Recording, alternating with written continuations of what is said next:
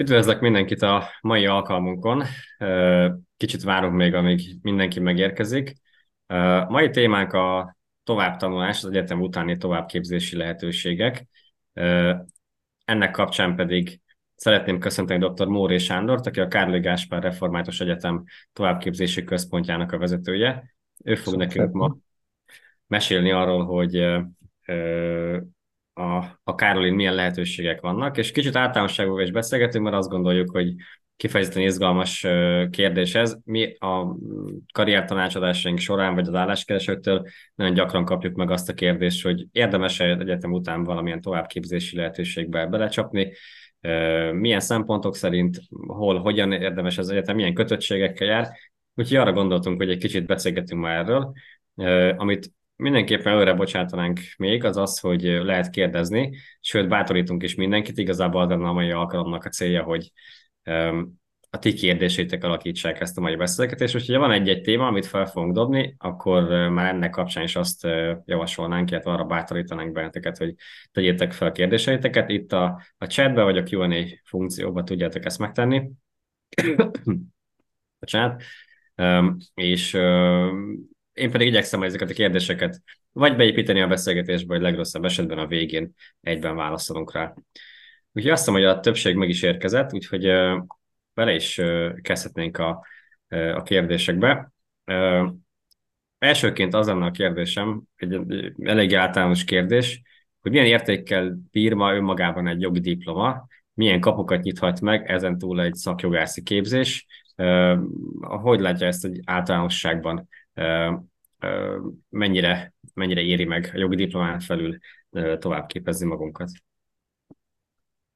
Köszönöm szépen. Először én is nagy tisztelettel és sok szeretettel köszöntöm a résztvevőket. Köszönöm a bemutatást és a lehetőséget. Egyébként úgy gondolom tényleg, hogy nagyon fontos beszélni erről a témáról. A, jogi diploma napjainkban is nagy értékkel bír a munkaerőpiacon, az egyik legszélesebben konvertálható diploma.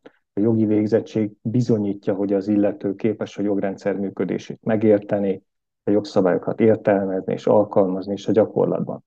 Emellett az egyetemi képzés során olyan készségeket szerezhet meg egy jogász, mint például az analitikus gondolkodás, kritikus ellenzés, probléma megoldás, ezeket nagyra becsülik számos területen. Ugye egy jogi diploma több lehetőséget nyit meg az állások terén.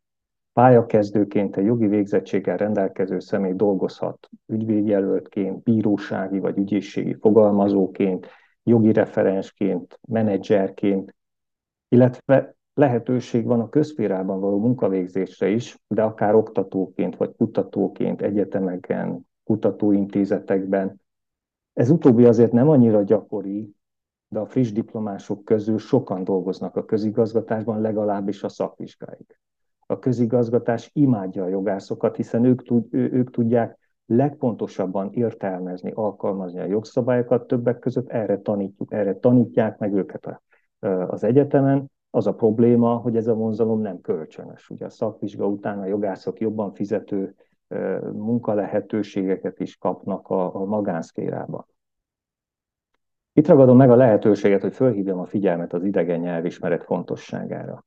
Két idegen nyelvet beszélő munkanélküli jogásszal én még nem találkoztam, tehát nem igazán lehet találkozni, és ha igen, akkor is csak nagyon rövid ideig. És az uniós intézményeknél, szerveknél is előszeretettel alkalmaznak idegen nyelven, idegen nyelveket jól beszélő jogászokat. Valaki egyszer azt mondta nekem, hogy azért végzi el a jogegyetemet, hogy doktor lehessen. Mixát kicsit ironikus írása jutott eszembe, ugye, amikor azt mondja, hogy a joghallgató tekintetét beragyogja a doktori névtábla fénye. Csak ezért véleményem szerint nem érdemes elvégezni a jogegyetemet, de az tény, hogy Magyarországon az osztatlan orvosképzés mellett a jogászképzés is doktori címet ad, ez az úgynevezett kis doktori cím, ami egyébként nem jelent tudományos fokozatot. Nem mindenütt van ez így, például Romániában a jogászok nem doktorok. A kérdés második fejre válaszolva szerintem sok lehetőséget rejt magába a jogász, a szakjogász képzés. Korábbi felmérések szerint a, a, a jogi alapképzésben végzettek 82%-a dolgozik a, a végzést követően közvetlenül. Tehát kezd el dolgozni. Ami valljuk be nem egy rossz elhelyezkedési arány. A szakjogászképzésnek azonban nem, én úgy látom, hogy nem ebben van az igazi szerepe, hiszen a legtöbb jelenkező már munka mellett végzi el a továbbképzést. De természetesen az is előfordulhat, hogy valaki, valakit azért vesznek fel dolgozni, mert épp a keresett területen szakjogászi diplomával rendelkezik. Ugye egy, egy jogász életében nagyon fontos, hogy naprakész ismeretek birtokában legyen arról, hogy éppen mi történik az adott területen. Nehezíti a dolgunk, hogy mozgó célpontra kell lőni. Egyes területeken nagyon gyorsan változik a jogszabályi környezet, és ezekre hasonló gyorsasággal kell reagálni a gyakorlatban az adott munkahelyen. Az alapképzés inkább az elméleti alapok lefektetéséről szól, a szakképzés ehhez képest nagyon gyakorlatorientált képzés, ahol a piaci igényekre, a különböző jogi hivatásrendek által napi szinten mondjuk alkalmazott kérdésekre fókuszálunk. Aztán a különböző szakterületek joganyaga egyre komplexebb, nagyobb kihívást jelent a digitális világunkban. A sokasodó szabályozás feltérképezése, a joganyag helyes értelmezése rendkívüli komoly feladatokat jelent a, a jól képzett jogászoknak is, de ezen túlmenően valamennyien is érintettek lehetünk. Oktató kollégákkal beszélgetve bennem is fölmerülnek olyan igények, hogy mi mindent kéne részletesebben megtanítani az alapképzésben. Nyilván nem lehet mindent az alapképzésbe besűríteni, ennek okán a szakjogászképzésben olyan témát is érintünk, amelyek részletesebb kivontását jelentik egy, egy adott területnek, jogterületnek. Az is előfordul, hogy egy komplex, több jogterületet átfogó, feldolgozó képzésekről, képzésről van szó, ahol az összefüggésekre, kölcsönös ráhatásokra helyezzük a hangsúlyt, például ilyen a civilisztika szakjogászképzésünk. A szakképzettséget szerzett jogászok ismereteiket széles körben tudják hasznosítani, és nem csak Magyarországon, hanem akár külföldön is. Ugye a képzések a piaci és a közférában egyaránt kompatibilis tudást biztosítanak első körben ugye ez lenne a válaszom a kérdésre, és aztán a végén, ha lesznek még kérdések, akkor szívesen válaszolok bővebben. Köszönöm szépen, akkor lehet, hogy innen is uh, térnék át a következő kérdésre. Ugye említetted, hogy gyakorlati uh, tudásra uh, nyílik lehetőség ennek a megszerzésére uh, a továbbképzések nagy részén. De hogy kell ezt elképzelnünk? Tehát mennyire gyakorlatilag ezek a képzések, milyen tudást adnak át egyáltalán, hogy válassza ki valaki, hogy, hogy, hogy melyik az, ami neki való. Tudsz esetleg erről mondani valamit, hogy nálatok milyen főbb képzések vannak. És talán még egy téma kötődik ide, hogy, hogy milyen oktatók tanítják ezeket. Uh-huh. Köszönöm szépen a kérdést. Hadd kezdjem azzal, hogy mi is a továbbképzési központunknak a rendeltetése a Károly Gáspár Református Egyetem Állam és Jogtudományi Karán. Az a cél, hogy a legkorszerűbb ismeretek átadása valósuljon meg, illetve ezek a képzések az aktuális piaci igényeknek, azaz a hazai szükségleteknek és uniós kívánalmaknak is megfeleljenek. Ugye a szakirányú továbbképzéseknek két formája van, és ez nem csak nálunk van így, hanem szerintem valamennyi hazai jogi karon. Az egyik a szakjogászképzés, amely a jogász diplomára épül, a másik pedig a nem jogász, de felsőfokú végzettséggel rendelkezők számára biztosít jogi szakokleveles vagy szaktanácsadó továbbképzést. Ugye szeretjük ezt a szaktanácsadó továbbképzést, szakértő ugye az már egyéb követelményeket is megkíván. Kezdem ez utóbbival, tehát a szakokleveles vagy szaktanácsadó képzéseinkkel. Nem jogászoknak olyan szakképzést tudunk kínálni, mint a, például a, a gazdaságdiplomáciai szaktanácsadó, energiajogi és természeti erőforrások szaktanácsadó, önkormányzati menedzsment szaktanácsadó, vagy jogi szakok leveles köznevelési szakember, külügyi szaktanácsadó, jól emlékszem, most éppen ezek vannak. Nyilván ezek változnak, vannak olyan szakképzéseink, szaktanácsadó képzéseink, amelyeket már nem indítunk, de adott esetben ezt még fölfrissíthetjük nyilvánvalóan. A specifikus területekre vonatkozó jogi szabályozás megismerése nagy segítséget jelenthet az adott területen dolgozóknak.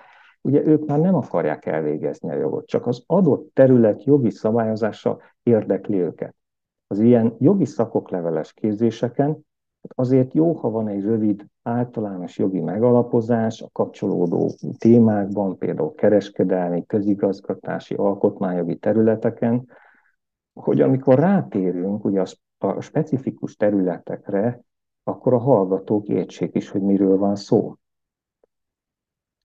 A jogász szakképzéseink keretében is igyekszünk kurens, aktuális piaci követelményeknek megfelelő szakokat indítani. Ilyen például a digitális gazdasági szakjogász, vagy az energetikai és természeti erőforrások szakjogász képzésünk. A képzési kínálatban szerepel ugye az adatvédelmi, bűnügyi, civilisztikai szakjogász, illetve az önkormányzati menedzsment szakjogász képzés. Továbbá egyedi és nagyon izgalmas új szakindítását is tervezzük. Most nem az én tisztem leletlezni ezt az új szakképzést, de jövő szeptembertől már remélhetőleg indulni fog. Ez a tervezett jogi szakképzés valószínű egyedülálló lesz Kelet-Európában, legalábbis most az. Így bízunk abban, hogy nem csak a magyar, de a környező országok jogászainak a figyelmét is fel fogja kelteni. Továbbá terve van angol nyelvű képzések indítása is a már működő szakok mintájára. Például a már korábban említett digitális gazdasági szakjogász, illetve az energetika és természeti erőforrások szakjogász képzés esetében. Ezeket a képzéseket azoknak ajánljuk, akik nemzetközi környezetben dolgoznak, vagy nemzetközi karriert szeretnének befutni ezeken a területeken illetve a megfelelő szakmai tudás mellett esetleg az angol szaknyelv tökéletesítésében is érdekeltek. Egyébként az angol nyelvű képzéseink oklevelei egyszer, mint felsőfokú szakirányi nyelvvizsgával lesznek egyenértékűek. Természetesen külföldi jogászoknak a jelenkezését is várjuk az angol nyelvű képzéseinkre. A továbbképzési központ tehát folyamatosan részt vesz az újabb szakirányú képzések akkreditációjának az előkészítésében, illetve elősegíti a szakmai tananyagoknak a kidolgozását. Ugye magát a tananyagot is évről évre aktualizálni kell, hogy nyomon lehessen követni mindazt a fejlődést, hát amit az adott hazai vagy uniós szabályozás megkövetel. Lássuk a, a gyakorlatorientáció kérdését. Hát az olyan klasszikus jogterületek esetében, mint például az alapjogvédelmi, bűnügyi, civilisztikai szakképzéseink, azt merem mondani, hogy a képzések igen erősen gyakorlatorientáltak. Nyilván ezen képzéseken is előfordul, hogy olyan témákat kell elmondani, amelyekkel még jogászok sem találkoztak. Ott azért van elmélet, de alapvetően kifejezetten törekszünk a gyakorlatorientáltságra, tehát hazai, uniós vagy külföldi jogeseteket dolgozunk fel, a már alapképzésből ismert jogelvek vagy jogi fogalmak segítségével. Az elméleti megalapozás sokkal erősebben jelenik meg a digitális területen, vagy a megújuló energiapiacán ahol nem, nem feltétlenül tekinthetünk vissza sok évtizedes múltra. Ezek olyan területek, amelyekről méreható ismereteket korábban a joghallgatók nem szerezhettek. Legfeljebb egy-egy speciális kollégium alternatív tárgyai keretében, és, és ez a jelenség nem csak a, a jogi területre igaz, hanem, a, hanem a, például a közgazdaságtanra is. Aki mélyreható elméleti, dogmatikai ismereteket akar szerezni, illetve kutatásokat végezni, annak rendelkezésére áll a kardoktori iskolája. Nyolc fél éven keresztül lehet intézményesen kutatásokat végezni. A továbbképzési központunk viszont a gyakorlatias megközelítés fóruma, ahol széles kínálatból választhatnak azok a jelenkezők, akik a, jog, akik a jogi szakterületek, gazdaságtudományok, diplomácia vagy közigazgatási terület iránt érdeklődnek. A szakképzésen gyakorlati szakemberek végzik az oktatást. Egyrészt a témában érintett tanszékekről bevont vezető oktatók, illetve ezen túlmenően a karok közötti együttműködés keretében más egyetemen oktató, az adott területen jártas kollégákat is bevonjuk, másrészt különböző szakmai szervezetek, jogászi hivatásrendek, közigazgatási szervek vezetői kerülnek bevonásra. Az oktatókon nagyon sok múlik. Ezért arra nagyon odafigyelünk, hogy felkészült a témában hosszú ideje dolgozó kollégát kérjünk fel, aki mind az elméletben, mind a gyakorlatban jártas az adott területen. És talán még azt is elmondhatom, hogy az oktatóink szerepvállalása nem csupán a tudományos élettel, illetve a, az oktatással összefüggő nagy számú feladat elvégzés és tisztség betöltésére korlátozódik, hanem a kar lelki közösségi életében is meghatározó. Ugye a szakképzés nem csak széles horizontú ismereteket biztosít, hanem talán gondolkodásmódot is formál. Jogászként sok erkölcsi dilemmát láthatunk, vagy éppen morális kérdésekben kell döntést hoznunk egy adott területen. Az oktatók tehát biztosítják azt a garanciát, hogy a, hogy a képzéseinknek van gyakorlati és, és, és közösségi haszna is. Köszönöm szépen. Visszatérnék még kicsit erre a kérdésre, hogy a tapasztalatom szerint, amikor valaki azon gondolkodik, hogy beadja egy szakjogászi képzésre, vagy bármilyen továbbképzésre a jelentkezését, akkor ugye én két típusú aggályt szoktam hallani. Az egyik az az, hogy hát, hogy lehet, hogy nem vagyok eléggé képzett ehhez, vagy nem biztos, hogy értek hozzá, és hogy emiatt fél egy kicsit attól, hogy, hogy elég lesz a tudásának a szintje.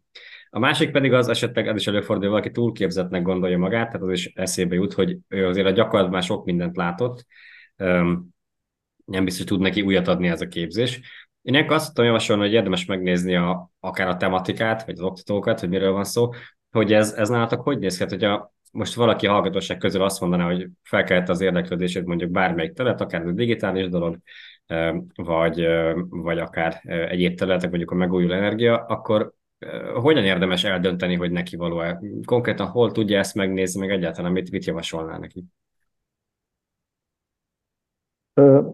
Az egyetemnek a honlapján, pontosabban a Kari honlapon továbbképzési központra rákattintva részletesen bemutatjuk a képzéseinket, és ott, ott, ott van a tematika is, ott van, hogy hány órában oktatjuk, illetve ott vannak a képzésnek a tandíjai is feltüntetve, illetve hát a segítséget telefonos, vagy telefonon el lehet írni az adminisztratív munkatársakat, akik nagyon szívesen válaszolnak a kérdésekre. Tehát amire mi törekedtünk, amikor létrehoztuk ezeket a képzéseket, hogy ne húzzuk el időben a képzést, ami azt jelenti, hogy a képzések két-három fél évesek. És akkor ebbe a két-három fél évbe próbáljuk beilleszteni a tananyagot, úgyhogy az a hallgatók számára tematikusan, logikusan következzen, és még emészthető is legyen. Bele lehet két évbe is sűríteni a tananyagot, de a szakdolgozat elkészítése nem egyszerű, elkészítését nem egyszerű megoldani. Éppen ezért nálunk a jogászok számára nincs kétfél éves szakképzés. Gondoljunk bele, szükség lehet interjúkra, kérdőívekre vagy más adatgyűjtő módszerekre a szakdolgozat elkészítése során, ami több időt vesz igénybe. Ugye a három fél éves képzéseknél viszont talán egyedül nálunk van egy olyan lehetőség, hogy a diplomát már decemberben megkaphatja a résztvevő, nyilván amennyiben a záróvizsga követelményt teljesíti, így a következő évben az azzal járó esetleges munkahelyi kedvezményekkel, előmeneteli lehetőségekkel már élhet. Hogyha valaki dolgozik, akkor hogyan képzelje el ezt a képzést? Pénteken délután 15 órától, és a, a szombati napokon vannak. Ö, általában egy képzés 60 tanórás, ugye ezeket 12 hétbe kell besűríteni egy-egy fél év. Tehát kb. minden második héten jön a hallgató oktatásra. Persze van, amikor gyakrabban is, is az órarend elkészítése során ugye az oktatók is beleszólhatnak, lehet, hogy épp az a hétvége nekik már foglalt. 10-15-20 fős csoportokba folyik az oktatás, alapvetően jelenléti formában, és csak kivételesen indokolt esetben lehetséges az online oktatás, és az is inkább hibrid formában. A képzés helyszíne a Károly Gáspár Református Egyetem Állam és Jogtudományi Karának épülete Újpesten, ugye ez a Viola utca 2-4. Tehát a, szakképzések, mint már említettem, önköltséges formában indulnak, tehát ösztöndíjról itt nem beszélhetünk, és, és ha jól tudom, ez minden hazai eh, jogi karnál így van. Ösztöndíjak az alapképzésben vannak, illetve a doktoriskolában. Nálunk az oktatók és a hallgatók között nagyon jó kollegiális kapcsolat alakul ki, de ettől függetlenül korrekt, objektív számonkérés folyik a továbbképzéseken, és ha egy oktató úgy dönt a hallgatókkal megbeszélve, hogy megajánlott jegyet is ad, vagy beadandó dolgozattal, tanulmányjal lehet teljesíteni a tárgyat, akkor mi ebben nem szólunk bele egy tanulmány publikálással megadott témában nagyon komoly dolog. Ugye nem beszélve egy kús publikációról, amely akár egy szakdolgozatot is kiválthatna. Ugye ennek még nincs meg a, a szabályozása, itt most csak, hogy mondjam, hangosan gondolkodom, de adott esetben elképzelhető ez is. Hát most mit mondjak még? Tehát az élet produkálhat olyan helyzeteket, amikor a, a képzés halasztása mellett lehet vagy kell dönteni. Két fél évet lehet passziválni indoklás nélkül nálunk az egyetemen, vagyis csak bejelenti a hallgató a halasztást, vagy egyszerűen nem iratkozik be a következő fél évre, a megadott határidőig, és akkor automatikusan passziváljuk. Természetesen ez nem egy elegáns megoldás, de elfogadjuk. Illetve ezen kívül további fél éveket, vagy fél évet lehet kérni a tanulmányi bizottságtól, tanulmány és vizsga szabályzatban meghatározott indokokra hivatkozva. Például terhesség, betegség, haláleset. Tehát lehetőség van halasztásra, hogyha egy hallgatónak valamilyen problémája van, akkor igyeksz, igyekszünk ezt a problémát megoldani. És nem arra mutogatni, hogy a szabályzatban ez és ez van, hanem ha lehet, akkor próbálunk segíteni, kihasználva a szabályzat adta lehetőségeket, úgymond kiskapukat. Köszönöm szépen. Ha jól értem, akkor ugye ez, amiről most beszéltél, ugye ez az a típusú halasztás, amikor nem is kell fizetni az adott fél évért. De hát ahogy az egyetemen ugye előfordul itt is olyan, hogy valaki elkezdi a fél évet, nem tud mindent megcsinálni, és akkor nem fejezi be időbe, gondolom több fél évet be, be lehet fejezni, csak azt a fél évet az ki kell fizetni. Hogyha vagy két fél éves képzésről, aki három fél év alatt csinálja meg, azzal nincsen probléma, ha jól értem, csak, csak ki kell fizetni a harmadik fél évet is. Hát alapvetően, hogyha idejében szól, a passziválásért nem kell fizetni. Tehát, hogyha valaki már a fél év vége fele bejelenti, hogy mégis szeretne passziválni, hát oda különleges indokok szükségesek, például egy komoly betegség. Ilyen esetben is lehet passziválni, és akkor, ha, ha jól tudom, akkor a tandíjnak a 10%-át levonja az egyetem, a többit pedig visszautalja a hallgatónak, vagy pedig föl lehet használni a következő fél évnél. Tehát akkor, hogy mondjam, veszíti el a hallgató a tandíjat, hogyha nem passzivál, bejár órákra egy ideig, aztán nem, nem jön vizsgára, nem teljesíti a követelményeket, tehát ilyen esetben elveszíti azt a pénzösszeget. Igen, de, de nagyjából azt akartam kérdezni, hogyha mondjuk valaki két fél éven át, nem tudom, odafigyel, de mondjuk egy tantárgyat vagy egy vizsgát nem tud megcsinálni, akkor meg lehet csinálni ezt a következő fél évben, csak értelmszerűen azt a fél évet ki kell fizetni. Igen, igen, meg lehet. Ez azért fontos szerintem, mert azt, azt látom, hogy nagyon sokan az ettől tartanak én, amikor, tehát sok emberrel beszélek, hogy beadja, ne adja, és egy csomószor azt látom, hogy ez a nagyon fontos faktor, hogy mi történik akkor, hogyha ha mégsem lesz rá ideje, vagy közben máshogy alakul akár a magánélete, akár a munkája. De ez nagyon jól hangzik, hogy nálatok, jól értelmezem, akkor ez nagyon komoly rugalmasságot jelent, Igen. hogyha ilyen objektív, vagy az adott személyen kívülálló körülmények vannak, akkor, akkor ezt elég jól tudjátok fogadni. És a tantárgyak teljesítése az független a szakdolgozat leadásától. Tehát lehet kreditet szerezni a konzultációval, a szakdolgozati konzultációval, de ez nem tart, nem foglalja magába a szakdolgozatnak a leadását. Tehát azt le lehet adni később is. A hallgató megkapja az abszolutóriumot, és akkor akár egy fél év múlva leadja a szakdolgozatot, és arra fél évre nem kell fizetni, jelenkezik záróvizsgára, leteszi a záróvizsgát, és megkapja a diplomát. Hát ez is nagyon jól hangzik, ugye ez, ez egy egyetemista, vagy az egyetemet elvégzett ember fejével nem automatikus, hogy még ugye ott az, ezt lehet, hogy lehet húzogatni, és egy csomószor azért úgy van vele az ember, főleg egy jogi egyetem után, hogy azért vizsgát majd valahogy megtanulom, pár éjszakát rááldozok, de azért egy szakdolgozat az nem az a kategória, amit az ember gyorsan összedob. Meg nem is szeretné át nyilván azért, aki egy szakképzésre már a saját idejét és a pénzét rááldozza, az nem összecsapni akar valamit, hanem, hanem tényleg Igen. fejlődni benne. Akkor szerintem áttérhetünk a következő kérdésre. Nagyon sok mindent érintettünk már.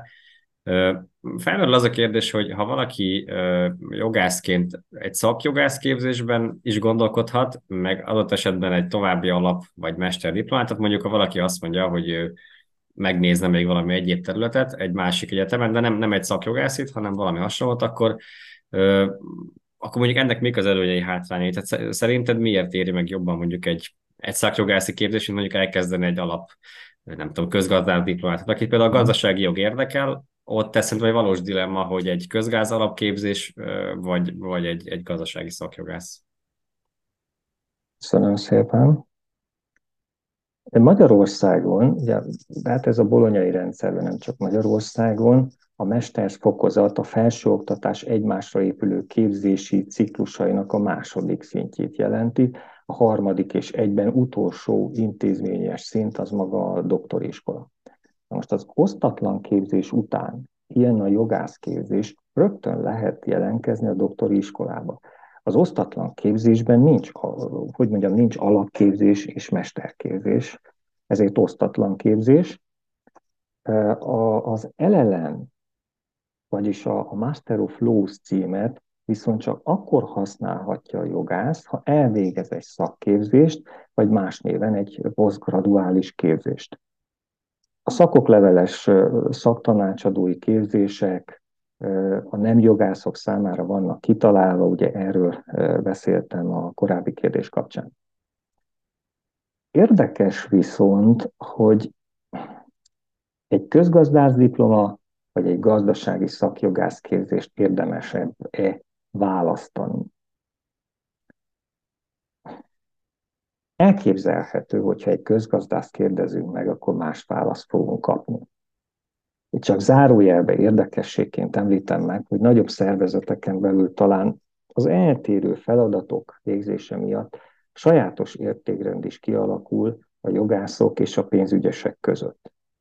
Ugye az egyik oldalon ott vannak a elnézést a kifejezést, itt ostoba paragrafusrágok, a másikon pedig a merev aktakukacok, akik ülnek a pénzen, és nem képesek megérteni, hogy gyakran csak többletkiadással lehet későbbi megtakarítást, magasabb bevételt elérni. Erre a pénzügyesek csak annyit mondanak, hogy ezeknek az ördög pénze sem elég.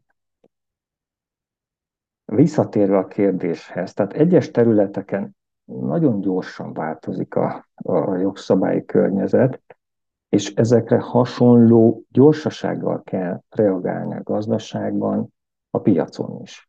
Amikor valaki bekerül egy ilyen változó gazdasági vagy közgazdasági környezetbe, akkor előfordulhat, hogy nagyon gyorsan kell gyakorlati tudást szerezzen. Lehet, hogy egy három éves közgazdász alapdiploma megszerzése túl hosszú idő, és nem olyan gyakorlatias, mint egy, egy szakképzés. Rossz szót használok, de kérem értsék jól. Az alapképzés sok esetben tömegképzés. Ezzel szemben a kislétszámú szakképzés során gyakran alakul ki szakmai kapcsolat, akár a hallgató és az oktató között is ami elősegíti, hogy a gyakorlati életben felmerülő kérdéseket akár az előadáson azonnal tisztázni tudják.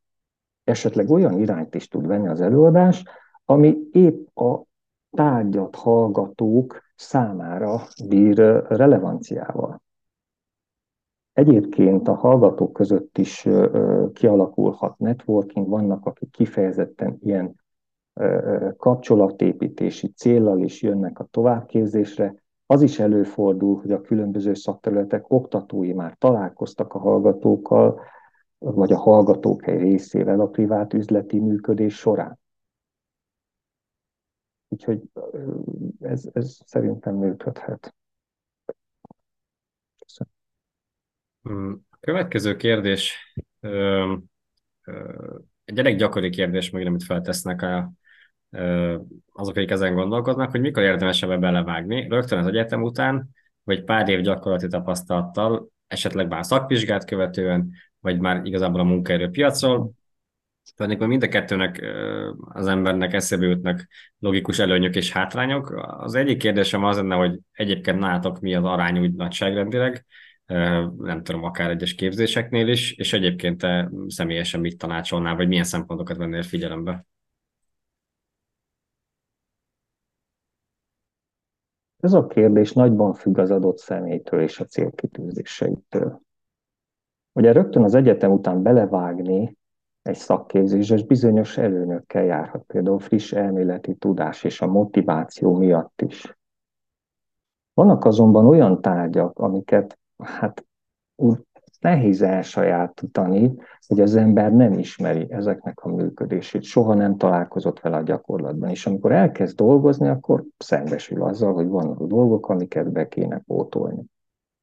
Vannak tehát, akik később jönnek vissza szakképzéseinkre, immár gyakorlottabb fejjel, tapasztalatokkal rendelkezve, és jelentkeznek különböző képzésekre, leginkább olyanokra, amely a munkájukhoz közel áll, tehát kapcsolódik a, a munkájukhoz. Szerintem nem érdemes sok évet várni a szakképzésre. Lehet sok-sok évig dolgozni egy hatóságon, egy vállalatnál, egy bíróságon, és, és menet közben elsajátítani az adott területre vonatkozó szakmai fogásokat, fortéokat, de nyilván egy szakjogászképzés sokkal gyorsabban ad átfogó, esetleg komplex tudást, így akár több évet meg lehet spórolni azzal, hogyha valaki ezen a területen képzi magát. Hát a szakvizsgával kapcsolatban hát egy, egy, egy szakképzés a szakvizsgának csak egy részterületét fedi le. A jogi szakvizsga három részvizsgából áll, A, B, C rész, mindhárom részvizsga külön-külön három vagy akár több vizsgatárból tevődik össze, lefedve ezzel a jogterületeknek a nagy részét. Most egy-egy vizsgatár tekintetében kétség nélkül segíthet a szakképzés. Tehát a jogi szakvizsgát megelőző gyakorlat ideje az legalább három év. Ez a minimum. Ebbe a három évbe egy háromfél éves szakképzés szerintem belefér, illetve emellett lehet még készülni a szakvizsgára. Köszönöm. Az egyik utolsó kérdésem következik, mielőtt a közönségnek átadnám a szót. Nagyjából arra szeretnék kiukadni, hogy, hogy mesélj nekünk arról általánosságban, hogy miért fontos a folyamatos önképzés. Ugye most már kijelentette, hogy nem csak a jó paptanul volték, hanem a jogászok is egyre inkább muszáj, vagy bizonyos szempontból akár kötelező is, bár talán jobb, hogyha ez egy belső motivációból jön, de az ügyvédi kredit pontos képzéseket, szakvizsgát, rengeteg hasonló dolgot elnézve, tényleg az érzés az embernek, hogy ennek egyre inkább egy rendszere is kezd kialakulni. Hogy látod ezt, hogy hogy érdemes csinálni, és milyen értéket képvisel ez a munkaerőpiacon? Mit mutat egy munkáltató felé, hogyha valaki energiát fektet abba, hogy magát képezze, akár többféle területen is? A folyamatos önképzés rendkívül fontos, úgy az egyéni fejlődés, mint a munkaerőpiaci versenyképesség szempontjából. Ugye az állandó tanulás lehetővé teszi, hogy bővítsük ismereteinket és fejlesztjük készségeinket, ami segít alkalmazkodni a változó munkakörnyezethez, a változó jogrendszerhez. Azok, akik folyamatosan tanulnak, nyitottak az új lehetőségekre, és könnyebben alkalmazkodnak a piaci igényekhez. Amikor én voltam joghallgató, vaskos törvénykönyvekkel jártunk a, a bíróságra, most a zsebünkben lehet egy egész könyvtár. Csak tudni kell gyorsan megkeresni a releváns információt. Ez a kulcs, tehát ez, ezt jelenti az alkalmazkodás. Az önképzés hozzájárul a szakmai fejlődéshez és az előrelépéshez is szerintem ugye nyilván a, a karrier szempontjából. Amikor valami, valaki folyamatosan bővíti tudását és fejleszti készségét, magabiztosabbá válik a munkaerőpiacon, ez pedig pozitívan hat a munkateljesítményére, illetve az eredményeire is. Itt a képzésekkel kapcsolatban az is előfordulhat, hogy támogatásokat lehet szerezni a munkahelyen. De ez nagyban függ nyilván a munkáltatótól vagy az alkalmazó szervtől. Vannak, ahol jelentős támogatást nyújtanak a jogászok továbbképzéséhez, míg máshol csak korlátozottan, vagy egyáltalán nem támogatják azt. Ugye? A különböző jogasz, jogászi hivatás rendeknél jogszabályon alapuló továbbképzési kötelezettség van. Például az ügyvédeknél öt év alatt kell összegyűjteni 80 kreditpontot, ezt egy bonyolult évenkénti lebontásban. A bíráknál is kötelező továbbképzéseket kell elvégezni, ezek segítik az előmenetelüket. A különböző bírói fórumok elnökei köteles segí- kötelesek segíteni a bírákat ezen kötelezettségek teljesítéséhez szükséges feltételek biztosításában. Ugye az ügyészeknek is 5 éves ciklus alatt 50 pontot kell összegyűjteni. És lehet kreditpontot szerezni konferenciaelőadásokkal, akár részvétellel is, de a szakképzéssel jóval több pontot lehet szerezni. Ugye a szakképzéssel 20 kreditet lehet szerezni, és ennél több csak a 30 pont, hogyha valakinek PHD fokozatot végzett hallgatója, akkor ezért fog kapni 30 kreditpontot. Most egyes hivatásrendek vezetői azon gondolkodnak, hogy most 20, 2024-ben lejáró 5 éves ciklus végéig, akiknek nem sikerül ezt a meghatározott kreditet összeszedni, akkor egy, egy meghatározott szakképzéssel a hiányzó krediteket kiválthatják. Ez azt is jelenti, hogy akár mondjuk több ügyvéd fog beiratkozni a szakképzésre. Nem tudom, volt még a kérdés, és nem emlékszem már ezzel kapcsolatban valami. Szerintem nagyjából ö, megválaszoltad a, a kérdéseket. Ugye ez egy általánosabb dolog, hogy a, a munkáltatók mennyire ö, támogatják ezt, de hát ugye, ahogy említetted, igazából ez eléggé változó, hogy van, aki ezt ö, szívesen mm, fogadja, valaki örül neki, van, aki, van, aki talán, talán kevésbé. Én azt Igen. mondanám, hogy, de bocsánat, nyugodtan fejezd be.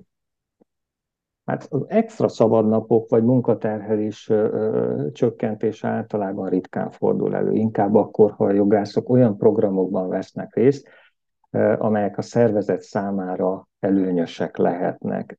Én, én azt javaslom, hogy meg kell próbálni tanulmányi szerződést kötni a munkáltatóval, és akkor a tanulmányi szerződés keretében akár ki lehet térni a konkrét támogatásokra. Amit még itt gyorsan szeretnék mondani, hogy nálunk részletfizetési kedvezményt, illetve 10%-os kedvezményt biztosítunk, amit az első fél év térítési díjából lehetséges igénybe venni. Tehát csak az első fél év térítési díjából biztosítunk 10%-os kedvezményt. A, a mi továbbképzéseink fontos célközönsége az alumni, akik nálunk végeztek, azok jöjjenek vissza, vagy el sem menjenek. Ezért nekem most az egyik fontos célkitűzésem, hogy az alumnis hallgatók kapjanak 10%-os kedvezményt, és szeretném, hogyha ezt sikerülne elérni. Köszönöm szépen. Köszönjük szépen. Akkor át is tértünk akár a, a közönség kérdéserét. Valaki közben jelezte nekünk, hogy a chat funkcióban nem tudja beírni a kérdését, viszont a Q&A részhez igen, úgyhogy akkor arra azt javasolnánk mindenkinek oda. Azt a kérdést tette fel valaki, köszönjük szépen az előadást, és hogy nagyjából nagyságrendileg mennyibe kerül egy-egy képzés. Vannak-e itt különbségek a, a képzések között, vagy mindegyik ugyanannyiba kerül? Köszönöm szépen a kérdést. A képzések között vannak különbségek a tandíj tekintetében, tehát a legdrágább képzésünk fél évente 240 ezer forint. Tehát ez úgy néz ki, hogy az első két fél évben 240 ezer forint, a harmadik fél év ára pedig csak 90 ezer forint. Tehát az valamivel kevesebb, kevesebb órák is vannak, szakdolgozat készítés, tehát a harmadik fél év az, az olcsóbb. Illetve a legolcsóbb képzéseink azok az első az első két fél év tekintetében 160 ezer forint, harmadik fél év tekintetében pedig 30 ezer forint, és akkor ez a két véglet között ugye lehet számítani a, a tandíjakkal. És akkor ebből még lejön a 10%-os kedvezmény az első fél év árából. Érkezett egy következő kérdés. Csilla azt kérdezi, hogy jól érti hogy az angol nyelvű szakjogász képzések evelt szintű nyelvvizsgát jelentenek a végzett hallgatóknak. Esetleg, ha már itt tartunk, azt hozzátenném, hogy itt van valami nyelvi szűrés, tehát aki mondjuk bizonytalan az angol nyelv tudásába, őt nézitek el valami papír, vagy bármi, vagy, vagy azt rábízzátok, hogy igazából az ő döntése, hogy mennyit angol alapból?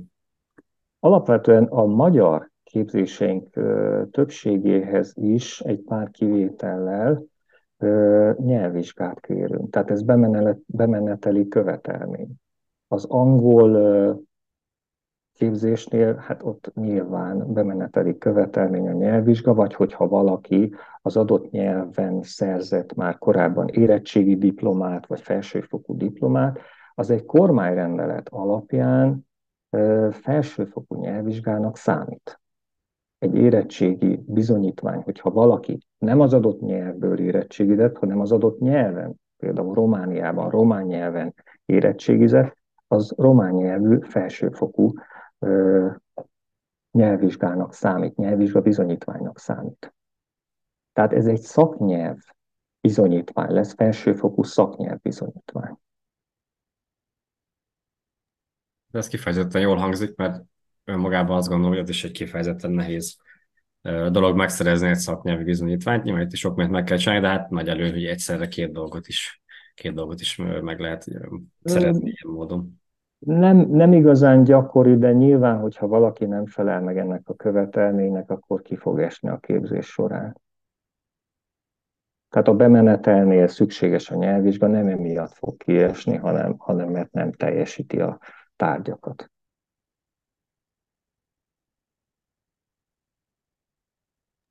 Mekkora egyébként a lemorzsolódás? Közben jönnek kérdések, de addig feltenném én is ezt.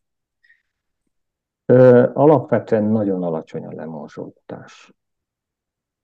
Tehát nagyon, akik, akik ugye beiratkoznak, azért iratkoznak be, mert szeretnének az adott területeken is, az adott területen ismereteket, ismereteiket elmélyíteni, ezzel foglalkoznak a, a munkájuk során is, úgyhogy inkább amikor valamilyen családi probléma közbe jön, haláleset vagy betegség, ilyen esetben beszélhetünk lemorzsolódásról továbbképzés során.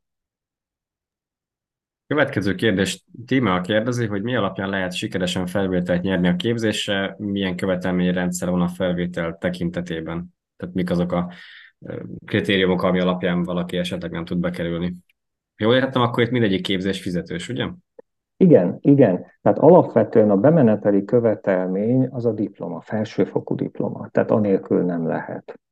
Illetve ha megnézik a kínálatunkat, akkor föl van tüntetve, hogy hol kérünk nyelvvizsgát, hol nincs nyelvvizsga.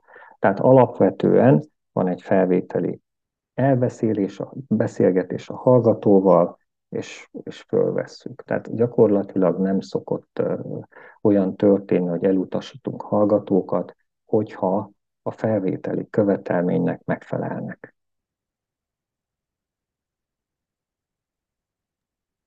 A, egy olyan kérdés érkezett, ezt Vanda kérdezi, hogy keresztfélében is indulnak-e képzések, vagy rendesen szeptembertől mindegyik. Igen, igen, nálunk nem indulnak, és én most szerettem volna, hogyha indulnának kereszt fél éves képzések, de nem tudjuk megoldani, mert már kimentünk az időből. Épp amiatt, hogy most az ügyvédeknél például, ha kereszt fél évet indítanánk, akkor elképzelhető az, hogyha az ügyvédi kamara meghozza azt a döntést, hogy szakképzéssel ki lehet váltani krediteket, a hiányzó krediteket, akkor ügyvédek jönnének a szakjogász képzésbe, de már kimentünk az időből. Tehát, hogy most egy keresztfél évet indítsunk, ahhoz kell ugye kari tanács, szenátus, stb. Tehát különböző kari fórumokon határozatot hozni, és erre már, már nincs időnk, hogy, hogy januárban megindítsuk a keresztfél évet. Nálunk nincs egyelőre keresztfél év. Jellemző, hogy más egyetemeken végzetteket elcsábít továbbképzésre a Károli? Ezt Attila kérdezi. Vannak más egyetemeken végzett hallgatók nálunk, igen, igen. Nagyon népszerű például a bűnügyi tudományok, vagy a bűnügyi szakjogász képzés. Ott vannak talán a legtöbben, ilyen 20-30 fővel indul fél, vagyis hát a képzés évente igen, igen, vannak más egyetemekről is. Köszönöm szépen. Ha van még kérdés, akkor azt, azt javasolnám mindenkinek, hogy, hogy írja be. Mm. Van még egy, egy kicsi időnk, úgyhogy ha bármi kérdés bárkiben felmerül, akkor azt mindenkinek javaslom, hogy most használja ki. Én azt szoktam látni, hogy azért nagyon jellemző ilyenkor emberek elgondolkodnak azon, csomószor látom azt, hogy emberek utólag kicsit meg is bánják. Talán meg az eszembe, hogy van esetleg nálatok valamilyen is tudom, nyílt nap, vagy, vagy lehetőség, amikor a képzésekről lehet többet megtudni? Alapvetően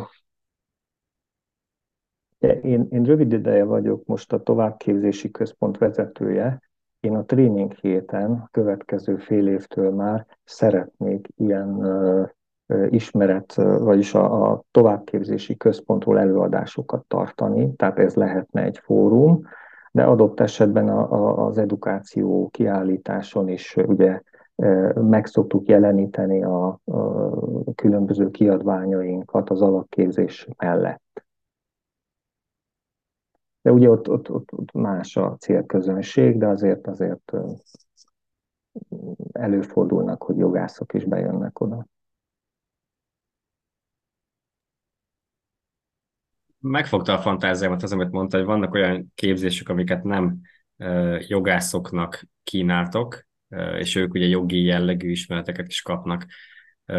Ez mennyiben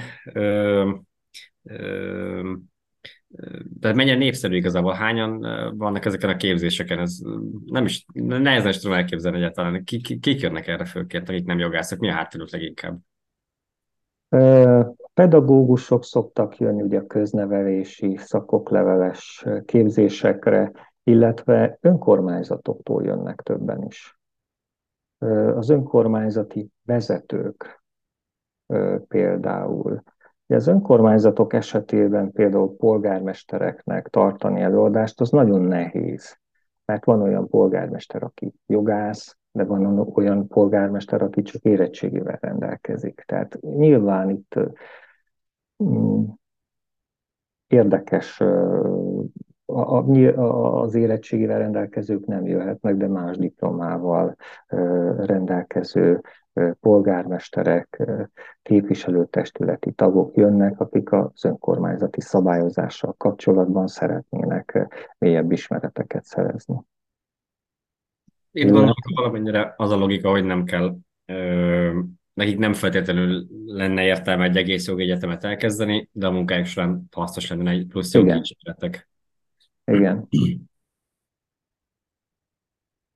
A digitális gazdaság is nagyon érdekes képzés, tehát ott is ugye, a mesterséges intelligencia például, ez, ez nem csak a jogi területet érinti, de ennek a jogi szabályozását bemutatni, ez most van kialakulóban egy nagyon kurens képzés.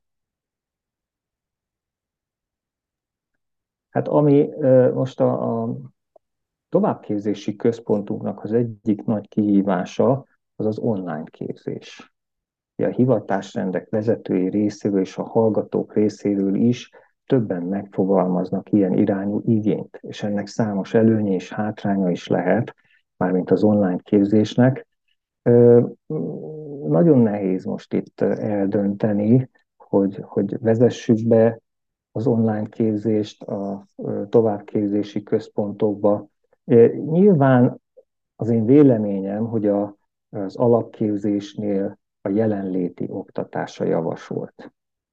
Ugye az online képzés előnyös azoknál, akik a munka mellett szeretnének tanulni, vagy akik más kötelezettségek mellett szeretnének, ugye, szeretnék folytatni a tanulást.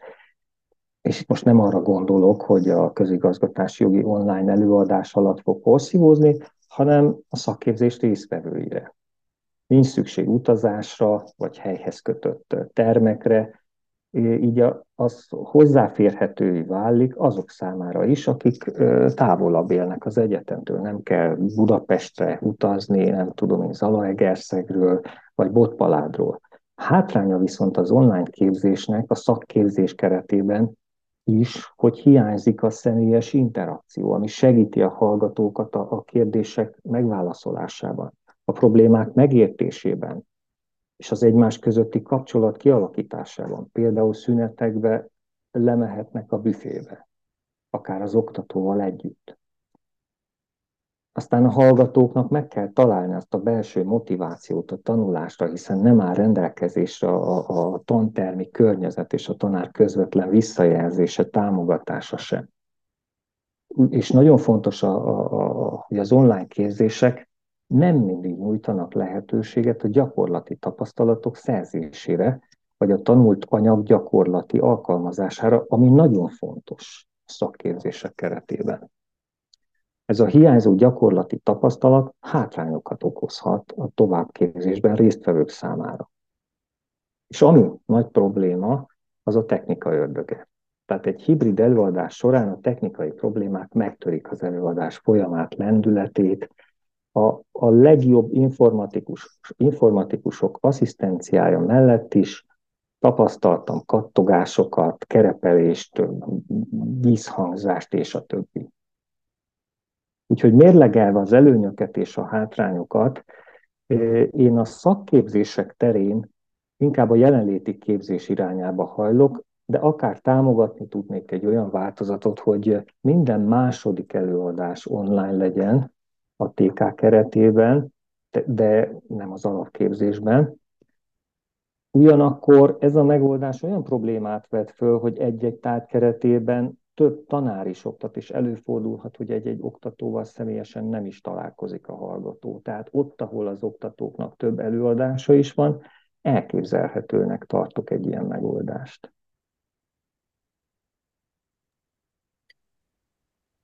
Hát nagyon szépen köszönjük az előadást, illetve a beszélgetést. Szerintem nagyon informatív volt.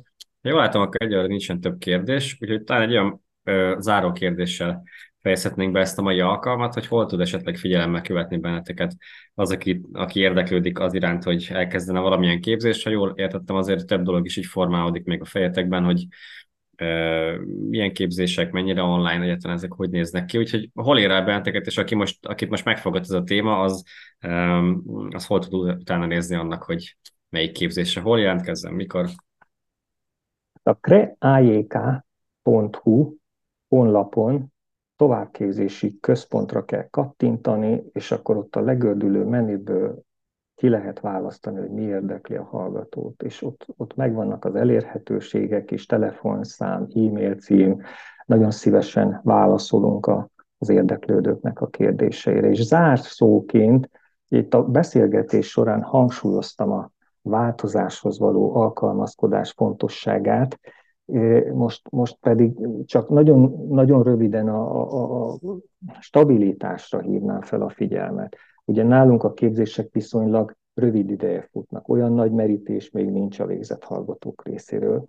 Az egyetemünk idén ünnepelte a 30 a karunk pedig a 25. jubileumi évfordulóját.